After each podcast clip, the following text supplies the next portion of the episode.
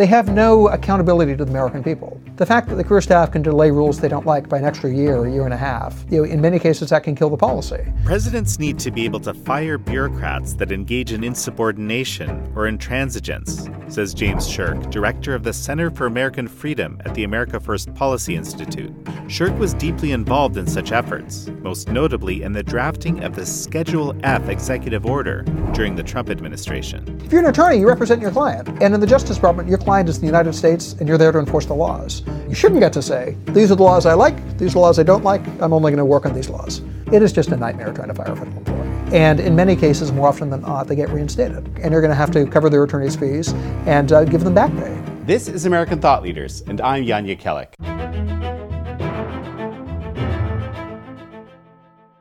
Before we get started, I have a message from the sponsor of this podcast. Inflation is at its highest in 40 years, and it's eating away at your savings. Interest rates are also on the rise. American Hartford Gold can show you how to protect the value of your savings and retirement accounts by diversifying your portfolio with physical gold and silver. All it takes to get started is a short phone call and they'll have physical gold and silver delivered right to your door or inside your IRA or 401k, and they make it easy. They are the highest rated firm in the country with an A plus rating from the Better Business Bureau and thousands of satisfied clients. If you call them right now, they will give you up to $1,500 of free silver on your first qualifying order. So don't wait, call them now. Call 855 862 3377. That's 855 862 3377 or text American to 65532. Again, that's 855 862 3377 or text American to 65532. James Sherk, such a pleasure to have you on American Thought Leaders. Oh, thank you for having me on. So, James, you recently wrote an op ed in the Wall Street Journal, which really caught my attention. Uh, the president needs the power to fire bureaucrats. Now that's a, it's kind of an interesting moment to be to be publishing such an op-ed. So tell me about this. Well, in theory, the president runs the executive branch. We have an election, people pick who they want to be the president, and all executive power, per the Constitution, is put in the president, and the federal bureaucracy is supposed to do what the president says. That's not how it works in practice. Uh, the way it works in practice is that these federal employees have very extensive uh, removal protections. It's, it's not impossible to fire a federal employee, it's just almost impossible, and a ton of work and a very high uh, likelihood that it's going to get overturned. And so, in practice, these uh, career federal bureaucrats think they're invulnerable uh, because they've got these extensive protections. They have a lot of ways to try and stymie the president's agenda, and uh, in many cases, you know, successfully block him from taking policies, even if he campaigned on them, even if it was a, a presidential priority uh, the bureaucracy, uh, because of these civil service protections, is empowered to basically say, yeah, but we know better and we're not going to do this. No one votes for these bureaucrats. They have no accountability to the American people. And if the government is wielding its vast power uh, in a manner divorced from what the elected representatives in Congress and in, you know, the president uh, in the White House is saying, uh, then you have an unaccountable government. And it's a huge problem in a country founded on the principle of government by the consent of the governed. You know, so so why now? Why did you why why at this moment are you publishing this? Well, it's gotten a lot of attention recently. Uh, I served in the uh, White House under President Trump uh, for all four years. Uh, part of my uh, responsibilities there was uh, working on civil service issues as well as some regulatory issues. And in the White House, I would just get constant reports from my counterparts in the different federal agencies about all the things that federal employees were doing to make it harder for them to implement the president's agenda. we put out a report in February of this year documenting this. Um, but I, I, think honestly, what's happened is there's been more attention to an executive order that uh, I work pretty heavily on called uh, creating Schedule F in the accepted service, which uh, sounds about as uh, exciting and uh, you know uh, energizing as watching paint dry. But it would have been very profoundly impactful in terms of holding the federal bureaucracy to account. and that that executive order was in the news recently. There was some Axios reporting that prompted some members of Congress uh, to basically uh, introduce legislation to say that no future president could ever bring back this executive order. Biden rescinded it. Um, and then I, I published this op ed in response to say, no, actually, we need this. If we want to protect our democracy, if you in Congress want uh, the executive branch to implement the laws you passed, the bureaucracy has to be accountable to the people's elected representatives. And it's not right now. You know, you, you did put out this report uh, in February, and uh, so m- maybe give us some examples of this sort of the sort of problems that you encountered. Yeah, I mean, there's a lot of problems with the federal workforce. Uh, a lot of people are familiar with the stereotype of the incompetent, lazy, poor performing government employee. Uh, there's a good number of those folks. Uh, surveys of federal employees uh, themselves show that there's a lot of those folks, and it, it, frustrates the federal workforce. But they're not actually the biggest problem. Uh, the biggest problem are the very smart and capable and you know highly motivated people who don't like the president's policies and are very capable of using their uh, positions to block it. Uh, so you know, the way the government is staffed is you have, it's about 2.2 million people in the executive branch. It's a huge bureaucracy. And there's 4,000 political appointees. So the political appointees are there to provide high-level direction and you know, supervision and you know, sort of policy directions with the expectation that the career staff are going to faithfully implement those orders. If they decide they don't want to carry out those orders and they're protected with these removal protections, they're simply not you know orders of magnitudes near enough uh, political appointees to do that work instead. So one example, uh, the Department of Justice Civil Rights Division uh, is uh, notorious for having very ideologically motivated career staff. And many, many, many times during the Trump administration, these career staff were told, "Well, there's you know, projects we want you to work on," and the answer that came back was no go sand. Uh, so, for example, uh, Yale University, there's an investigation into Yale University and massive, massive racial discrimination in admissions at Yale University. Uh, if you're a Caucasian, and especially if you're an Asian American. And so the leadership in the Civil Rights Division said, look, the law says there's no racial discrimination allowed. This is unjust. We want to a suit. And the career staff would not draft the, uh, the complaint. So it had to be drafted by political appointees. Uh, then, after the political appointees drafted it, they turned around to the career staff, uh, the division responsible for policing racial discrimination in educational institutions, said, "All right, now we need a team of lawyers uh, to uh, you know, pursue this case." And the answer that came back was no. None of us are willing to work on this. Now, they were able to bring the case at the end of the day uh, because they were able to poach uh, staff from other components of the Department of Justice that were less political. So they took some employees from the Civil Division, uh, from the U.S. Attorney's Office in Connecticut, where Yale is located, a political appointee, and they're able to, to bring the case. But you can do that with one case. You can't do that with 50. Okay, so let me get this straight. You're telling me that they, they just simply flat out refused the order? They were asked to assemble a team. And the answer that came back was, no, we're not going to do that. Now, my understanding is they were not ordered to work on it, but look, if you order them to work on the case, then you've got attorneys working on a case who deliberately want to tank the case. And so it's, you know, doesn't get you what you need.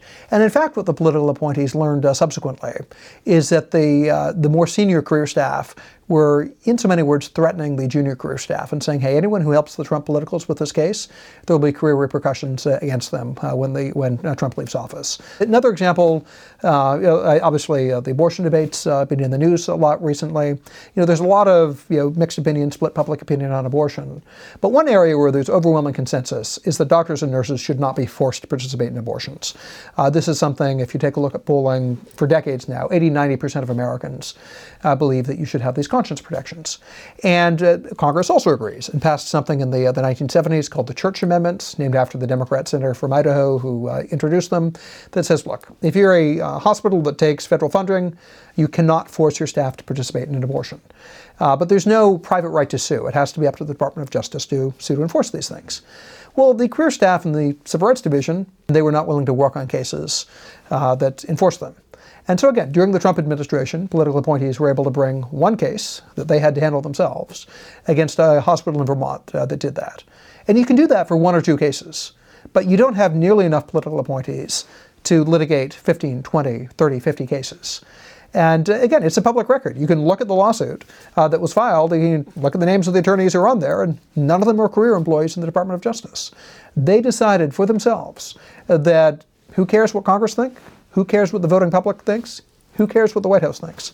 We don't support these conscience protections, and therefore we will not do anything to enforce them. If you're an attorney, you represent your client. And in the Justice Department, your client is the United States, and you're there to enforce the laws.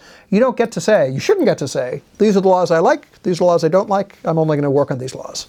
It's one thing also to kind of slow walk things. You know, you, you, you hear about these sorts of situations all the time in the private sector. Oh. You know, or you get something, you're eh, you're not too keen on it.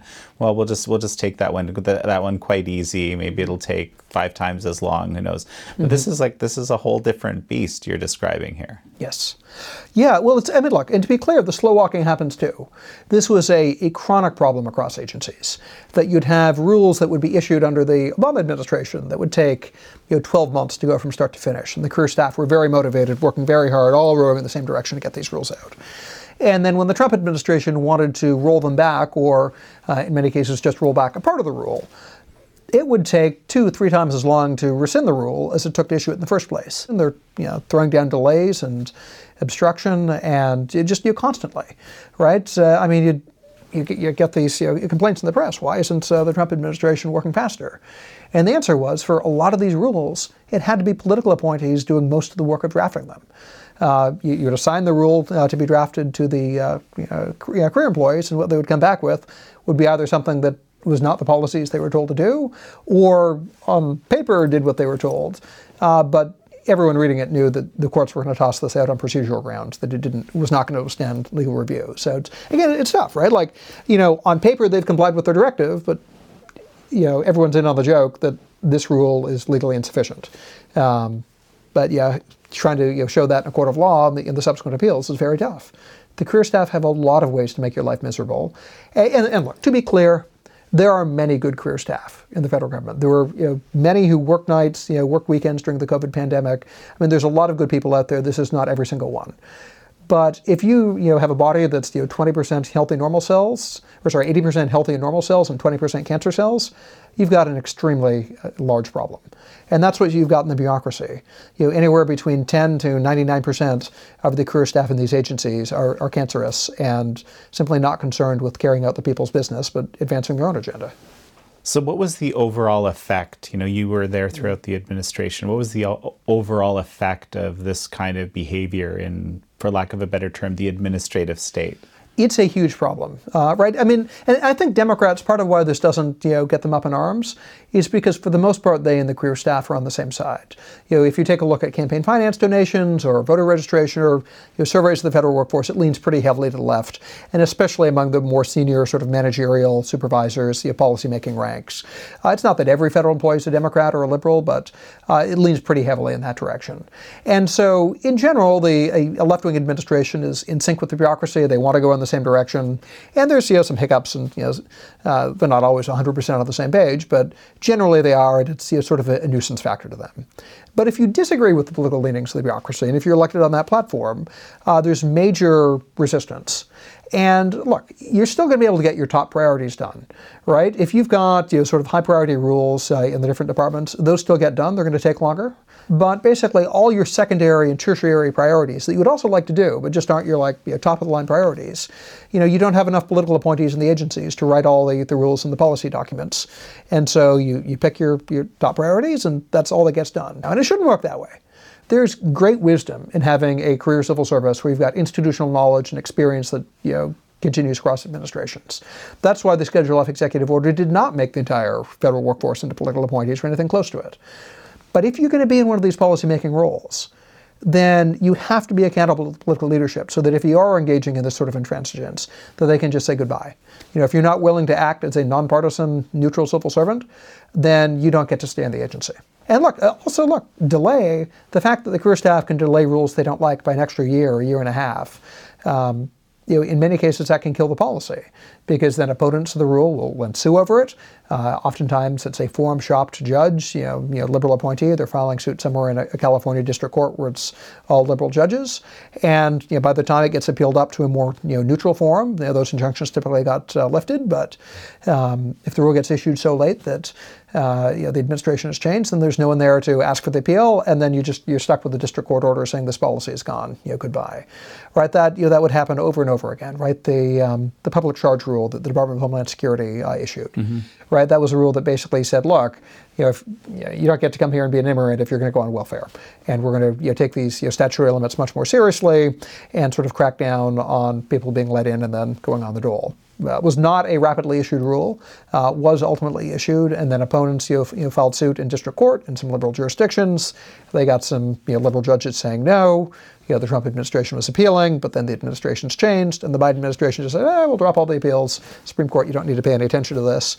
Um, and what was left was just the, the lower court orders you know, striking down the rule on what I would consider a fairly weak uh, legal grounds, given the sort of express statutory authorization and discretion given to the government here. Uh, but the point is, the delays just you know, they ran out the clock and were able to kill the policy. So this makes me think of hashtag resistance. And in some cases, the employees themselves would be saying this, right? There were uh, know, Freedom of Information Acts uh, requests that were sent into the National Labor Relations Board after Biden fired the uh, uh, Trump political appointee general counsel on his first day in office. This is a term position. Uh, traditionally, both Republican and Democratic administrations have said we will respect the independence of the National Labor Relations Board. General counsels get to serve out their term. Um, Biden said, no, you're gone on day one. And uh, he picked a uh, regional director to serve as the acting general counsel. And uh, some groups uh, sent in Freedom of Information Act requests to see what sort of was being sent to and from this guy after he got tapped. And lo and behold, he's getting emails from uh, career staff basically praising him for his, quote, brave resistance and saying you know, how much all of his efforts uh, had uh, been effective at stymieing the Trump administration policies and that you know, the Trump appointees would have done so much more damage if it wasn't for people like him uh, you know, engaging in brave resistance. I mean, it's like you want to tear your hair, right? Like, uh, and these are the same types of people who, you know, in the, Trump administration, were systematically engaged in resistance, uh, right? Like you'd have one of the jobs of a career attorney is to brief political appointees on the you know, legal precedents. You have parties, you know, make their you know, their arguments, and then you, know, you also you know, sort of do an independent review of the law. And the career attorneys would only provide precedents supported uh, their preferred outcome to a case. They would not uh, brief up uh, precedents that supported coming to a contrary conclusion. So the political appointees would have to do their own legal research, you know, to understand sort of both sides, you know, before making a decision. They could not rely, uh, like, and very capable, very smart attorneys, incredibly competent people. When you have them basically engaged in widespread subterfuge to prevent the you know, political appointees from implementing their policies, that is a huge problem. Well, so then let's jump to Schedule F. And this is, you know, the, the Hill described it as the biggest change to federal workforce protections in a century, converting many federal, many federal workers to, quote, at will employment. So tell me about this. Yeah. So when Congress passed the Civil Service Reform Act of 1978, there's a language in there, actually uh, Section 7511 uh, of uh, Title V U.S. Code, uh, that says that you are exempted from all these civil service protections and appeals if you're in a position that the President or the Office of Personnel Management have determined to be of a, quote, confidential, policy determining, policy making, or policy advocating character.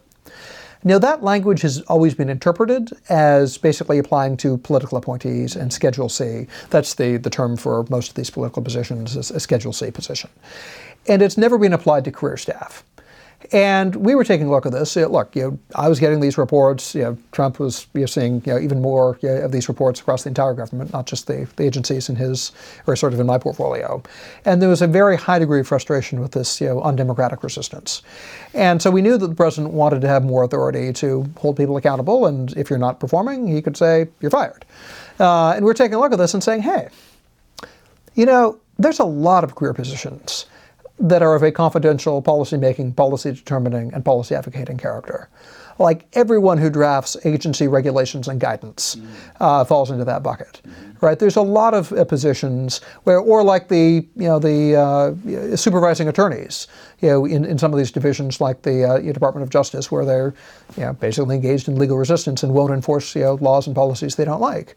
And so we're saying, hey, look, what stops us from putting career employees into this bucket. And that's basically what the Schedule F executive order did. It said, look, we're not going to turn you into political appointees. We don't want there to be any expectation that you're going to be hired based on political connections uh, or that you're going to lose your job at the end of administration. There is great value in having a career civil service and this sort of institutional expertise. But there's got to be accountability. If you're, I mean, look, if you're like a line IRS inspector or a line you know, wage and hour division inspector, you know, and you mess up on an audit, that affects you know, the person you're auditing or the, the business you're investigating. But it doesn't affect the entire country. It's sort of localized and limited. But if you're the guy who writes the guidance and directives to those you know, line uh, agents, and you do a bad job or you try and stymie the, uh, the policies of the president, that affects the entire country. And so for you guys who've got this, you know, tremendous policy influencing power. Uh, and in many cases are using that policy influencing power to influence policies and to move the bureaucracy or move federal policy in their preferred direction, well, then you're going to get the same civil service protections as a political appointee, which is to say you're not going to have any. And so Schedule F basically said, This is like Schedule C. You have no uh, removal appeals rights, uh, like a Schedule C employee, but only your career staff. So we're not going to be like all the rules that say you're not going to be hired or fired based on politics or political donations, you know, all that sort of stuff. That's still going to apply. Agencies are still going to enforce that. But they're not going to let you litigate your removal for you know, years on end and enormous consequence and cost to the government uh, if you get fired. You will be treated. You know, you're acting like political appointees. You will be treated like political employees in terms of the accountability you have to policymakers and uh, official Washington lit their hair on fire, uh, which I, I, think was a pretty good sign we were right over the target zone. So this is actually quite fascinating because you're saying this doesn't target everybody by a long shot. This basically targets the people who are actively in the position to block implementation of policy the most. That's right. I mean, look, I think all federal employees should serve at will, right? Like, it's appropriate that there's protections in there to say, look, you're not going to be fired based on political campaign contributions or, you know, your race or, you know, what have you. But sort of accepting sort of discriminatory, you know, bad reasons, you know, for firing. Otherwise, you serve at the pleasure of the agency, right? All executive power is vested in the president, and if you're going to wield power in the president's name, then I think you ought to be accountable to the president. I think that's what the Constitution requires. But this executive order did not come close to going that far. Uh, our estimates were that uh, Schedule F would have covered about 50,000 federal employees, so a large number of people sort of in isolation, but out of a 2.2 million man bureaucracy, not that big of a per, uh, percentage. Uh, and it would target basically those sort of folks involved in setting agency policy. Uh, so it, it, would have a heavier effect here in the Washington, D.C. region. It would sweep up a lot of the headquarters employees, uh, but most of the sort of you know, line employees in the field would have been unaffected. But at the same time, this is kind of a, let's call it a precedent setting. uh, activity, wouldn't you say? Oh yeah, absolutely. No, I, I think it was. Uh, you know, had uh, you know, President uh, you know, Trump uh, been inaugurated for a second term, I think that it would have done an enormous amount of good. I mean, that's uh, he he signed it about a week and a half before the 2020 election, and the timing on that was such that the way it worked is the agencies were come up with their list of employees to go into Schedule F, and that uh, basically those lists were going to be due the day before the uh, you know, 2021 inauguration. And uh, you had the uh, president uh, being sworn in for that second inauguration. Then, uh, yeah, basically yeah, fairly early on in the second term, they were all going to be moved into Schedule F. And I mean, look, the, the unions, of course, were going to sue over it, uh, but the legal authorities are like right there in black letter, right? It, Congress expressly says you, can do this. Uh, and the case law all says, look, courts aren't going to second guess these decisions. Um, so the unions would have sued, but I think it would have been so much sound and fury signifying nothing. Um, just sort of them, you know, showing the flag, but I, I think they knew, and you know, we knew they're all going to lose. So, you know, you obviously did a quite extensive legal analysis around this, but some people might ask, you know, why wait so long to try to implement something like this if this if indeed you're having these problems? Well, it took a while to develop the policy, mm-hmm. right? So we first, you know, uh, basically had the idea for doing this in January of 2019, and you know, started you know, taking a look at it, uh, looking at the history, looking at the, the court precedents, you know, sort of workshopping different ways of implementing it, you know, you know having very confidential, you know, close hold discussions with you know, senior agency leaders about this. The feedback from all of them, by the way, was oh, good grief, this is amazing. We need this. We need this. I wish we'd had this from day one. What a great policy, right? The the non-career staff who were written on this were all very enthusiastic about it. Um, there are a few reasons it got delayed. One was just that sort of process of review and vetting, and you know, it would have been a big impact, right? So uh, you're going to make sure that you know you've got your legal ducks you know, uh, squared away. Uh, what happened was, uh, and this has been reported elsewhere, uh, is that uh, basically it was May of uh, 2019.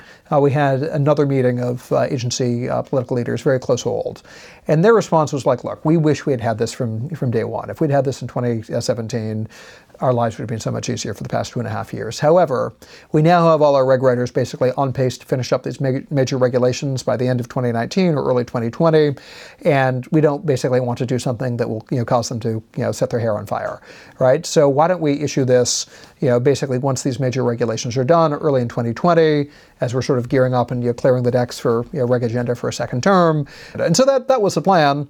And then you might remember in March of uh, 2020 uh, something else was going on, right?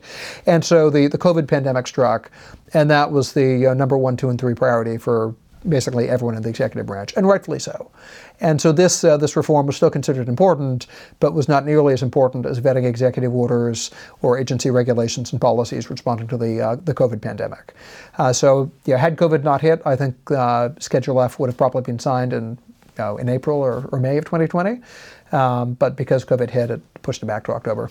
It's interesting that you mentioned coronavirus policy because in your op-ed, you mentioned Dr. Birx, who, you know, in her book, she she reveals herself as being kind of the major architect of the policy and frankly, you know, not actually following and actively resisting uh, some of the president's requirements. No, that's that's right, right? it's somewhat stunning, right? Like you get all these reports sort of privately of here's all the things career staff are doing to subvert political appointees and ignore directives. And then Dr. Birx, who was a career employee, publishes a book boasting about it, right? I mean, she, she writes in her book uh, that you know, she was getting directives from the White House and from senior staff to moderate the lockdown recommendations, don't make them so strict, uh, that this is going too far. Uh, and what she did is, like, she describes herself as engaging in subterfuge and workarounds to push her, uh, her policies past the political appointees she nominally reported to. So they would say, here, this guidance going out to governors and state officials and sort of, you know, lockdown recommendations. They said, look, this is too strict. You've got to you know, take this stuff out. And she took it out. And then a non-track changes form, just reinserted it elsewhere in the document. And know, in less prominent uh, locations. And then the politicals who were you know, taking a look at it, you know, saw where she'd have the language, saw she'd taken it out, and thought it was good, and didn't realize that, you know, lower down in the document where they hadn't had any issues with the stuff she put in there. She just reinserted uh, that language.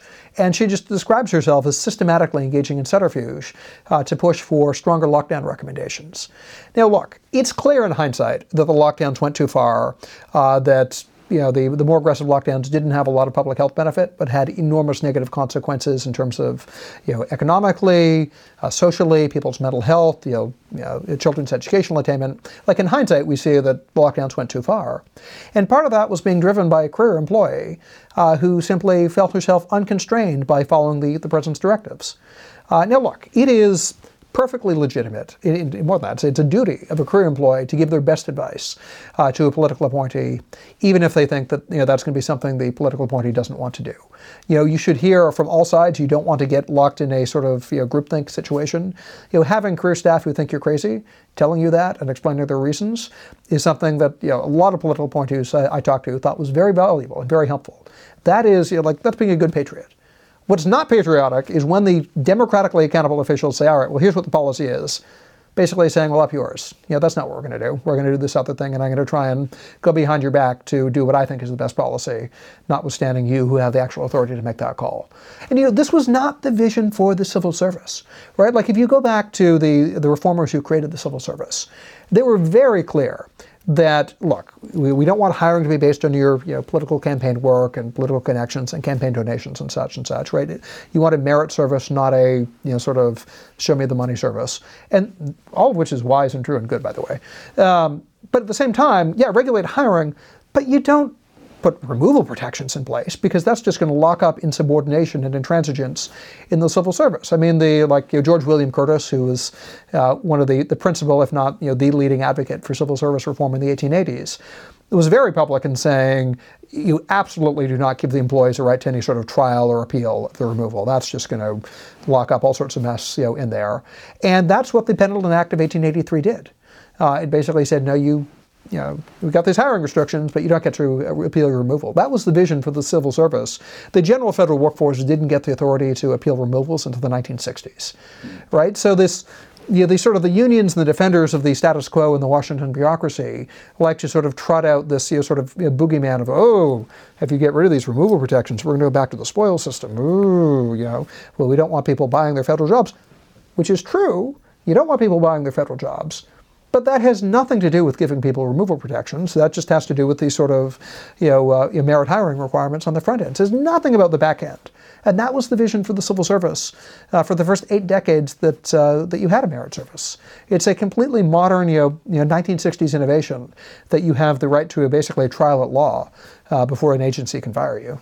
So you know, a lot of the criticism to the Schedule F that mm, I came across um, has to do with basically you know, arguing that it would put something like patronage or loyalty above competence and the public interest. What do you? Which, I mean, look, first of all, those people haven't read the executive order. The executive order says right in it all those sort of merit you know, system requirements, and merit uh, system principles, and prohibited personnel practices.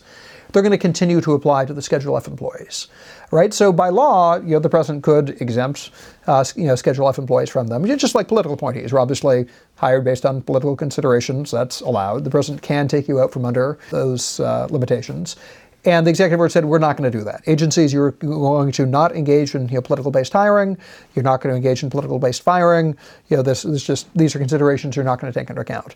If the president wanted to politicize the civil service, he would not have given a binding legal directive to his subordinates not to do it.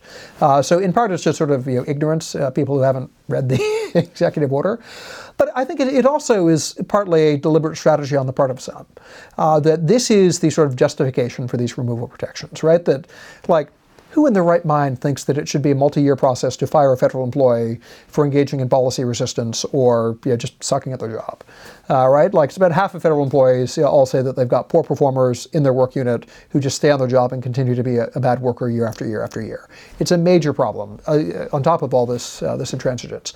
No one tries to defend that on the merits of well, private sector employees can be fired on the basis of their performance or you know insubordination, but you know government employees are special and they get to keep their job forever no matter what. Like no one tries to defend that. It's always well, we can't have the spoils system, right? And it's they just trot out this boogeyman. In some cases, I think think it's in good faith, right? They, I think they just haven't read the historical record and don't realize that the Pendleton Act of 1883 left federal employees at will, right? That yeah, everyone was saying, oh, they're trying to undo the Pendleton Act. You had much stronger removal protections under Schedule F than you did under the Pendleton Act. The vision for the merit service was merit-based hiring, but basically at will removals, at will firing, and that we're not going to let you appeal these uh, removals because that would just lock up. The direct quote from George William uh, Curtis is uh, insubordination and intransigence and incompetence uh, within the uh, the federal service. Schedule F doesn't bring back the spoil system. Schedule F says you're not going to hire or fire people based on politics, but if you're engaged in policy resistance, you're out of here. And just for the benefit of our viewers, in two yeah. sentences, what's the spoil system? Spoil system is basically where a new president uh, takes office, fires all the old federal employees, and uh, basically replaces them with uh, his own campaign supporters and campaign uh, contributors. So you basically use federal jobs as sort of a reward for supporting the party in power uh, right? And and the reason they got rid of it was again this you know has negative consequences on the sort of uh, quality of services the federal government delivers. If you're like changing over the entire you know, federal workforce or a large portion of it every four to eight years, and the people who are being hired are you know, based on sort of like door knocking and uh, campaign contributions, not being good at the job, right? It's like I think pretty much everyone agrees we shouldn't go back to that. But that doesn't mean you get these ironclad removal protections you know, this another criticism I've come across uh, uh, was just that it would create a whole new bureaucracy. To you would need to create a whole new bureaucracy to be able to deal with this these, these Schedule F people. Not really. Yeah, it's. Um, I mean, it's just a little bit of you know paper changes that. Yeah, basically you're changing someone's designation.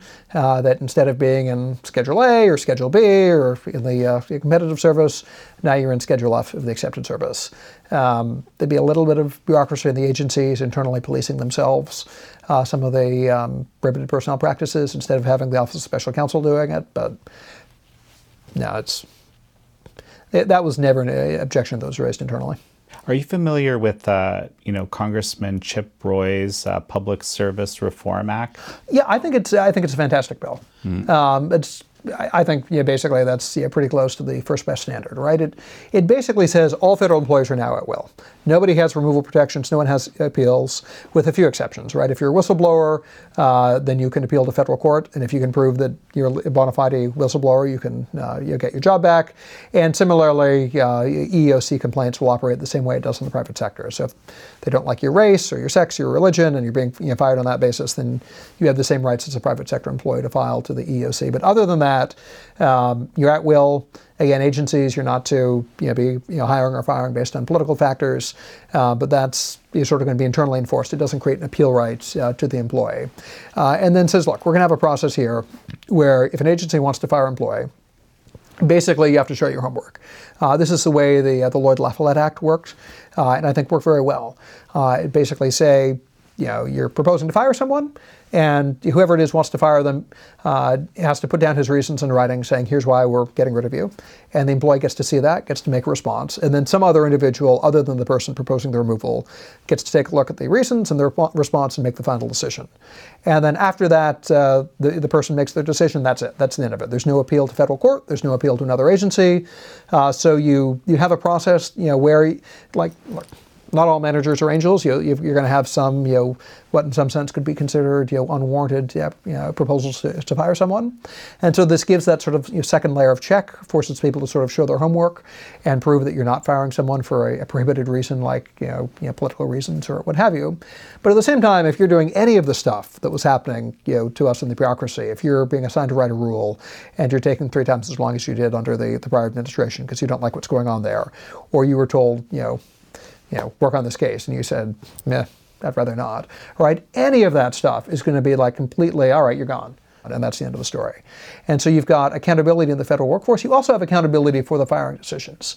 That again, if you've got you know, to some extent an objectively unwarranted uh, removal decision, then the agency political leadership is taking full ownership of that, uh, and yeah, it was going to have to defend it you know, in the press and you know in the sort of court of public opinion. And I think that you know, serves as plenty of enough uh, deterrence for you know, what you might consider a you know, sort of questionable removal that we don't need to then layer on. Well, we're going to have two years of litigation after this, and you're going to have to you know, pay the employees, you know, uh, you know, attorney's fees and provide them with two years of back pay. And, you know, we're going to have an, you know, an arbitrator, you know, picked by the union uh, to handle this. And these arbitrators usually reinstate the employees, right? Like, not going to deal with the bureaucracy, just, you know, provide a, a simple, expeditious process within the agency, uh, while also providing sort of a check against just you know, purely uh, arbitrary action on the part of a supervisor. So Schedule F would is the sort of uh, executive branch, uh, kind of a component of something that would lead to this kind of legislation. Essentially, that's how you would describe yeah, it. No, yeah, no, basically. Right, again, that's that's sort of how we saw things operating. Mm-hmm. Uh, right? Like in general, being put in Schedule F doesn't mean that your one supervisor is just going to say you're gone and that's the end of the story, right? That the agencies do have procedures. Uh, generally, the person who proposes a removal is not going to be the person who you know makes the final decision, and so you'd have some sort of internal checks. The key is that they're purely internal, and if the folks in the agency recognize that someone's a problem, they can say you're out of here and you're out of here. And you don't have the right to tie up the agency and, you know, in litigation for two years afterwards and make it a, a year-long process within the agency before that. And it is just a nightmare trying to fire a federal employee. And as a result, like, it, it does happen, but it only happens to the worst of the worst. And in many cases, more often than not, they, they get reinstated. Um, you know, we have a report that's going to be coming out soon, taking a look at how these uh, grievance arbitrators rule on removal cases, hmm. and we find that in uh, three fifths of the cases, the uh, the arbitrators, who are jointly selected by the unions, order the employees reinstated, and a lot of those decisions are just like, what are you smoking? Right? Like there was one case where there was a um, employee, I forget if this guy was in Veterans Affairs or the Social Security Administration. Um, I think it was Veterans Affairs, uh, where he got arrested uh, for possessing uh, meth and subsequently was jailed and then pled guilty uh, to possessing uh, meth with intent to deliver meth. And so, as you might expect, the agency went to fire him. And the union grieved his removal, and the arbitrator said, "Well, you know, it's it's bad that he got caught in a car with you know, meth, you know, sort of in the cup holder, and you know that he pled guilty to uh, intending to deliver this, and the, that is, you know, he deserves to be punished for that. But firing him was too severe an offense. Let's just mitigate his, his removal to a suspension and order him reinstated. Right? Like, what are you smoking? Like, what are you smoking? I mean, there was another case where the, the Merit Systems Protection Board, uh, there was a, um, what do you call it, air marshal. Uh, and they're you know, basically you know, undercover plainclothes law enforcement officer who go on flights. And if there's someone who tries to hijack the flight, they're armed and they you know, basically go out and you know, shoot the guys who are trying to hijack the plane. And they're randomly assigned to flights. And so there's some percentage chance any flight you're on has an air marshal. And it's the way we stop hijackings. And you know, the reason hijackings you know, don't happen you know, the way they did back in the 70s. Uh, and this guy was assigned to uh, basically uh, a flight to Hawaii and then you know, come, you know, cover a return flight back to the mainland the next day. Well, while he was in Hawaii, he decided he was going to solicit a prostitute. And uh, to his misfortune, the prostitute he was soliciting was actually an undercover uh, police officer trying to sting people who were soliciting prostitutes. And so he got arrested and uh, he spent the night in jail. And as a result of that, was not able to make his flight back the next day. Well, the Transportation Security Administration was not thrilled with this, as you might imagine, and uh, basically said, okay, you're fired. And he appealed to the Merit Systems Protection Board. And the Merit Systems Protection Board again said, well, you know, this was bad. But it wasn't so bad as to warrant removal. We think he should have only been suspended. And so give him his job back. I mean, it's just like some of these cases you want to tear your hair out. And it's not just like one or two bad employees get re- reinstated in those cases, but it sends a message to the entire federal bureaucracy and all the HR staff that don't even bother trying to fire these guys because you're going to spend a lot of money on your own attorney's fees, a lot of work on the part of the supervisors. And at the end of the day, you know, often as not, they're going to get their job back and they're going to have to cover their attorney's fees and uh, give them back pay. Another case uh, in the Labor Department, they had an inspector in one of the regions who was sexually harassing one of the people he was uh, in- inspecting on his work phone, sending this person sexually harassing text messages and pictures of his genitalia. Now, on his work phone. And so the, the lawyer for the person he was uh, harassing contacted the Labor Department headquarters and said, hey, just so you know, this is what's happening to my client. So the agency leadership uh, was informed uh, about this, and as you might imagine, were quite upset and said, he is gone. I don't care what. Yeah, he is fired. This is not acceptable behavior. This is n- no, no, no, no. He's gone. And the career uh, HR leadership in this uh, Labor Department uh, agency said, look, you can't do that sorry, like we sympathize, we agree, we would love to get rid of him, uh, but we're telling you that we are not capable of firing him. That you, know, you go to the MSPB and it's a crapshoot there, and he's covered by a union. You know they could grieve it. The union's going to make it nearly impossible for us to fire him, and so we agree he's a problem. Uh, but look, we have experience doing these things. We can't get rid of him. And so the end result was that this employee got put on indefinite leave, and so he basically got an indefinite paid vacation uh, as a nominally a punishment for his behavior, but in effect a reward.